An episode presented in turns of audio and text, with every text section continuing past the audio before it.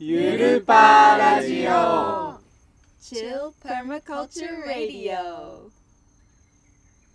この番組は人と自然と人が豊かになり続けるためのデザインパーマカルチャーをゆるくみんなで語っていく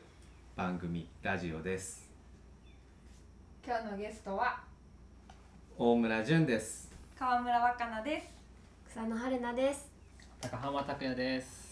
今日はこのメンバーで初めての第1回のゆるパーラジオをお送りしたいと思います。イエーイ。なんかねこの自分たちは今このパーマカルチャーっていうものをこう実践的に学んでいこうっていうコースを、えー始めて、えー春から、えースタートしてんだけどなんかそこをのプロセスを経てなんかラジオを撮ってみんなに聞いてもらうっていうのがいいんじゃないかっていうアイデアがこう参加者の人たちから出てきてね、だからそれをまさに今日実現してっていうところで記念すべき第1回なんだけど収録が今結構深夜に近づいてるっていうところで、今日ははい。深夜のテンションではいお送りしたいと思いおます。ちょっとあの第1回目ということで緊張もするかもしれないんですけど、ここからは私ゆるくいくために関西弁で。行きたいと思います。あのちなみに今は深夜の12時ぐらい静岡県の浜松でみんな集まって撮っております、うん。こんな感じでゆるく何でも濃いな夜にしたいと思います。はーい。お願いします。じゃあ最初の1回目なんだけどどんな話題から始めようかなとか思ったんだけどなんかこうパーマカルチャーっていうものを改めて説明するっていうよりはなんかこうパーマカルチャーっていうものをこう学んでみてそれぞれみんながこう春から始まって今3ヶ月目を迎えようとしているんだけどそんな中でこうどんなことをあの日々の日常でこうパーマカルチャーっていうものを自分の暮らしに取り入れてこうどんなことを感じているのかとかこう味わっているのかとかあとこんな気づきがあったみたいなのはなんか改めてなんか聞いてみる時間を取れたらなって思うんだけど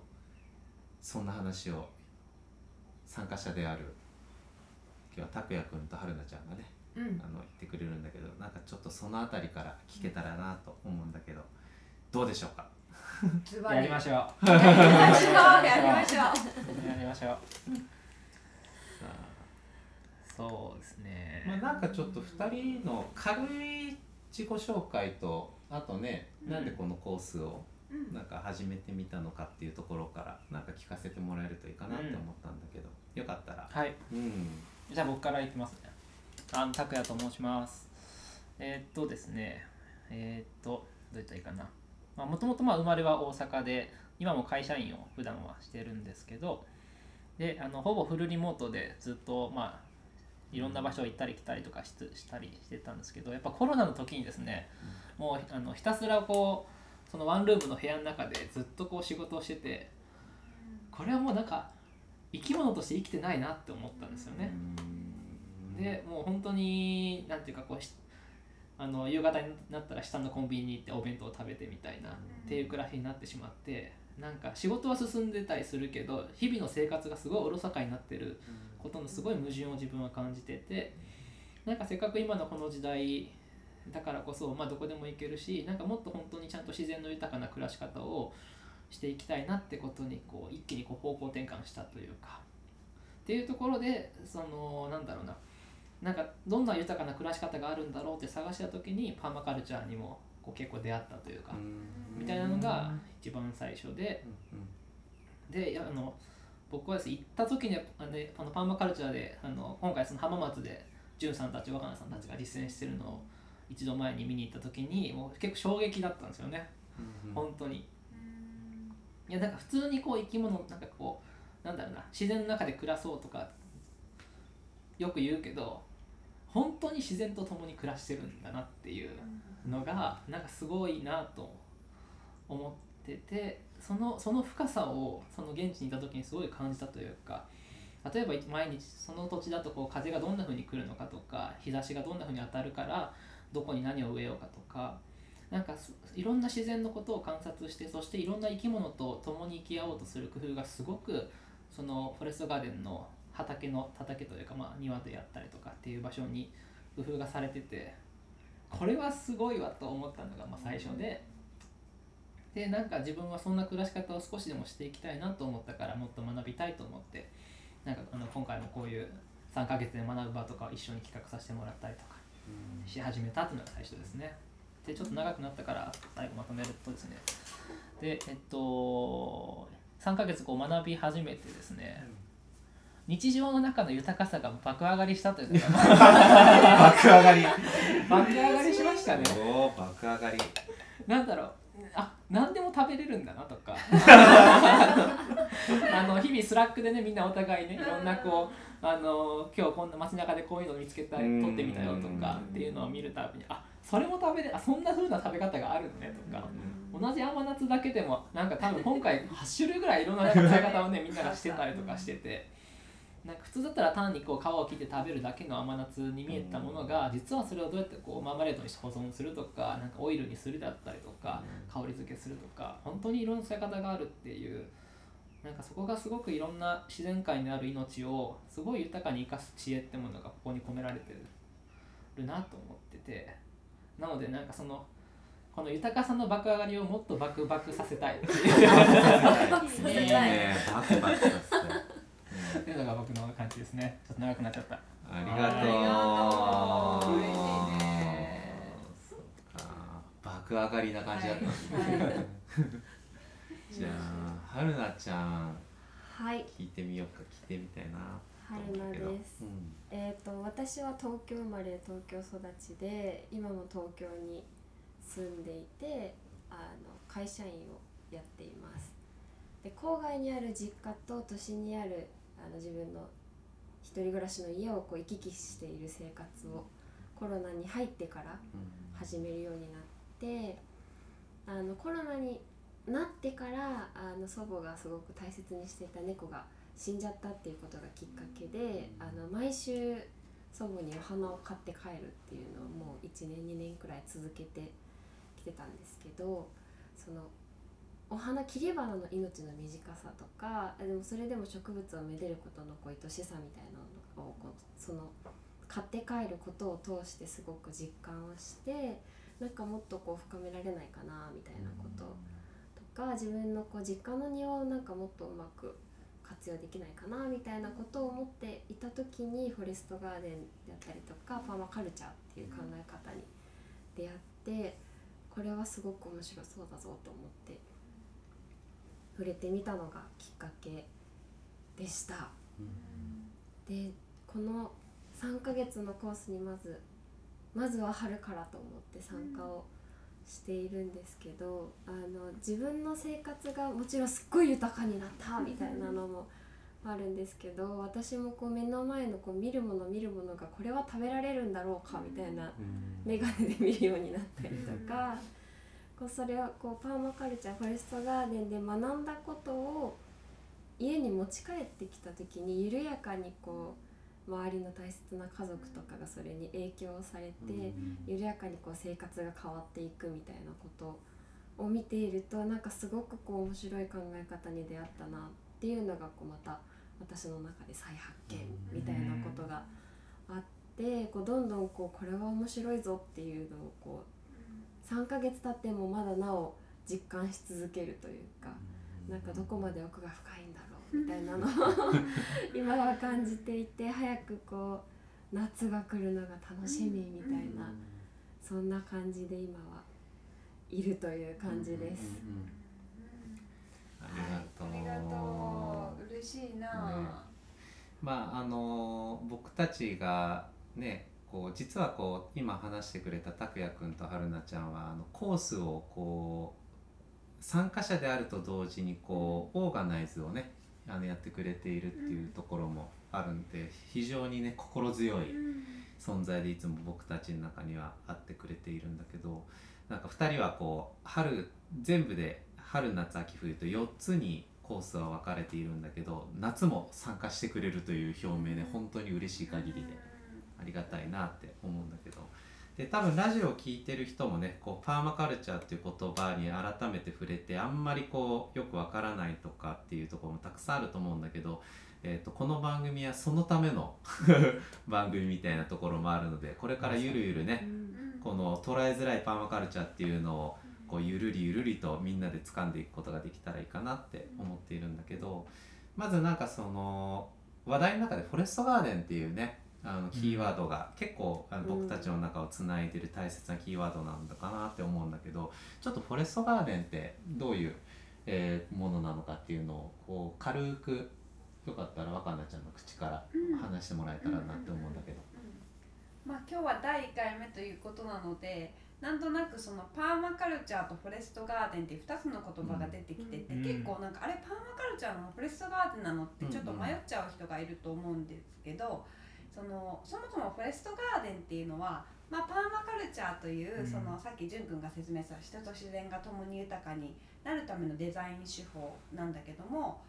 フォレストガーデンはその大きな傘のパーマカルチャーの中のうちの一つのデザイン手法であると捉えてもらっていいです。うんでパーマカルチャーをやりながら仕事でパーマカルチャー使う人もいるし農業で使う人もいるし私たちはそれをフォレストガーデンっていう手法を使って、えっと、デザインしている場所でコースをうん。行っていますうん。っていうことをちょっとまず置いといて、うん。じゃあフォレストガーデンって何かっていうと森と庭っていうのが2つのワードがくっついています。で一言で言うとえっと菜森のよう森のような菜園です。うんで森のような菜園っていうのはパッとあの、うんうんうん。出てきたことなんだけども。庭じゃなくて菜園みたいなのが菜園みたいな。結構ニュアンスとして入ってるっていう感じかな。でその食べられる森ってここはすごく大事なポイントになるんだけどもえっと人間だけが食べられるのではなくてそれこそ、まあ、今日もねいっぱい鳥があのベリーを頬張りに来てたと思いますけどいろんな鳥とかそしてそれの鳥が落としたベリーは誰が食べるのかっていうと虫が食べたりとか菌が食べたりとかうん。本当にいろんな意味であのいろんな生き物たちの食べられる森をあの目指しているというかうん。それをすごく大事にしたいなと思っています。んでもともとは、えっと、多年草をベースとしたたくさんの果樹やハーブや野菜とかを、あの森をモデルとして作ったものがフォレストガーデンですね。うんもうちょっと細かく説明しようと思ったら1週間ぐらい。まあそれは後ほどゆるゆるとね。でもなんとなくそういう場所で今うん。パーマカルチャーの実践をみんなでしていてうんうんでお家みんなの自宅とフォレスト浜松のフォレストガーデンと行ったり来たりしながらコースが進められるって。いうものだようん。ね。うん。であのなんか僕はですねこうパーマカルチャーをこう学ぶってなるとなんか脳的暮らしを学ぶみたいな、なんかのが最初のイメージではあったんやけど、こう深めれば深めるほどなんか脳は確かにすごい大事な生きる根幹だから大事な部分なんだけど、全然そこ以外も実はパーマカルチャー的視点で見れるっていうのはやっぱりすごい大きい気づきだなと思っててないわゆる DIY 的なこう何かものを作るっていうのもそうだしそれもこうどっかのこう量量販店で売ってる資材を使って作るんじゃなくて身近でどうやって手にその資材を手に入れるかみたいな、使われてない竹であったりとか捨てられてるようなあの廃材であったりとかからむしろ生かしていくとか、あるいはそのもっとこうコミュニティそのものにパーマカルチャーっていう視点を入れるとか、その自分自身のインナーパーマカルチャーっていう言葉も初めて聞いて、そのねなんていうのかあの全てをこう資源として見ていくことであったりとか、そのうち外のこととうちのことをとても両方とも大事にすることであったりとかなんかそうやっていろんな命を生かしていくっていうことをいろんな分野でやってる全体がこうパーマカルチャーなんだなっていうのがうん。僕は結構すごい大きい気づきで全然その農農業だけだったらいその都会だと難しいんですよねやっぱね。うん。やっぱ難しいけどなんだから僕は結構学んだことは実は例えば会社の中でその職場にどういうコミュニケーションするかにすごい生きてきたりとか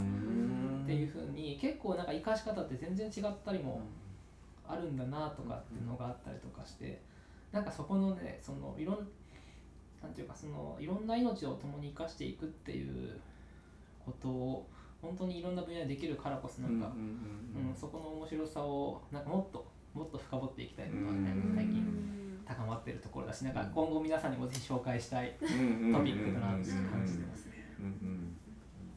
なんか拓也くんがそう感じてもらえてなんか自分もなすごく嬉しい気持ちが今あってけ結構パーマカルチャーっていうものをねこうパソコンとかで検索かけたりするとこうパーマネントアグリカルチャーっていう,、こうパーマネントっていう永続性の言葉にアグリカルチャー農業っていう言葉がくっついていたりするので結構脳的な自給自足の暮らしのなんかデザインなんだみたいに思われることがすごく多いんだけど最近はなんかその脳的なものにさらにこう僕たちのこうライフスタイル全般のこう文化っていうものをどうデザインするかっていうのがこう持続可能性とかにすごく大事なことなんじゃないかってでもそれって人のライフスタイルってものすごく多様なものがあるからでそれらをこうできる限り全部丁寧になんか取り扱っていくっていうことをなんか最近パーマカルチャーでこう自分たちも意識していることだし世界のにもパーマカルチャーっていう動きはあって世界の人々もまたこう脳的な暮らし以外の部分にもパーマカルチャーをどう利用していくかっていうところは結構ね注目されていたりもするんだよね。なんかそういったことをなんか拓也くんがなんか今語ってくれたことのなんか奥行きとか広がりとか、そういったものがねなんか広がっていったらいいなって思うしなんかこのラジオでもそういったことをちょろっとね聞いてる人たちにお裾分けみたいにできたら素敵だなっていうのは思ったりする。本当なんかこのラジオを始めたきっかけはなんかすごい日々のみんなのなんか実践とか気づきとかまあ後々紹介しますけどパーマカルチャーワオが毎日繰り広げられてて。ワオがね。わおがね。で結構なんかパーマカルチャー気になるワードで、だね大事にしたいことの一つでフェアシェアってその豊かさを分かち合うっていう部分があるんだけどこのラジオもなんかこう自分たちが溢れてきたすごい好奇心とか発見とかを、もうなんか自分たちの中にとどめきれないぐらい溢れ出てるからラジオで聞いてみたいな感じであの始めたので本当になんかさっき言ったけど脳脳的な暮らしだけではなくみんなそれぞれ違う場所に住んで違うライフスタイルも持っているけどパーマカルチャーをこんなにも楽しめるんだよみたいなことをなんか学べたりうん。逆にうん。お便りをもらったりして質問に答えるのもいいかなと思うお便り欲しい。はい。お便り欲しい。です。素 敵なのでこんな感じでえっと今後もたくさんいろんなトピックを広げていこうと思いますのでうん。また次回もお楽しみいただいて、1回目はそろそろうんちょっとうん締めてうん次回を楽ししみに、はい、したいかなと思っております中。のお裾分けはこのぐらいにそうだね。はい、ちょっと控えめに。おさ熱い思いもあるけど。はい、はい、全然まだ出し切ってまだない。全然まだね、2%出してない。出してるね。まあまあ二パーセントね。残りの98%はまた次回ということで、ちょっとずつゆるくはいゆるパーだからね。ゆるパーだからそうそう。ゆるくね、今ね、力入っ気持ちはガチパーなんだけど。ガチパーね。はい。ということで記念すべき第1回をそろそろ終えたいと思いますけど、最後までお聞きいただきありがとうございました。ました。また第2回目楽しみにしてください。ありがとう。ありがとはいカットおいいね。いいね。すごい。すごい。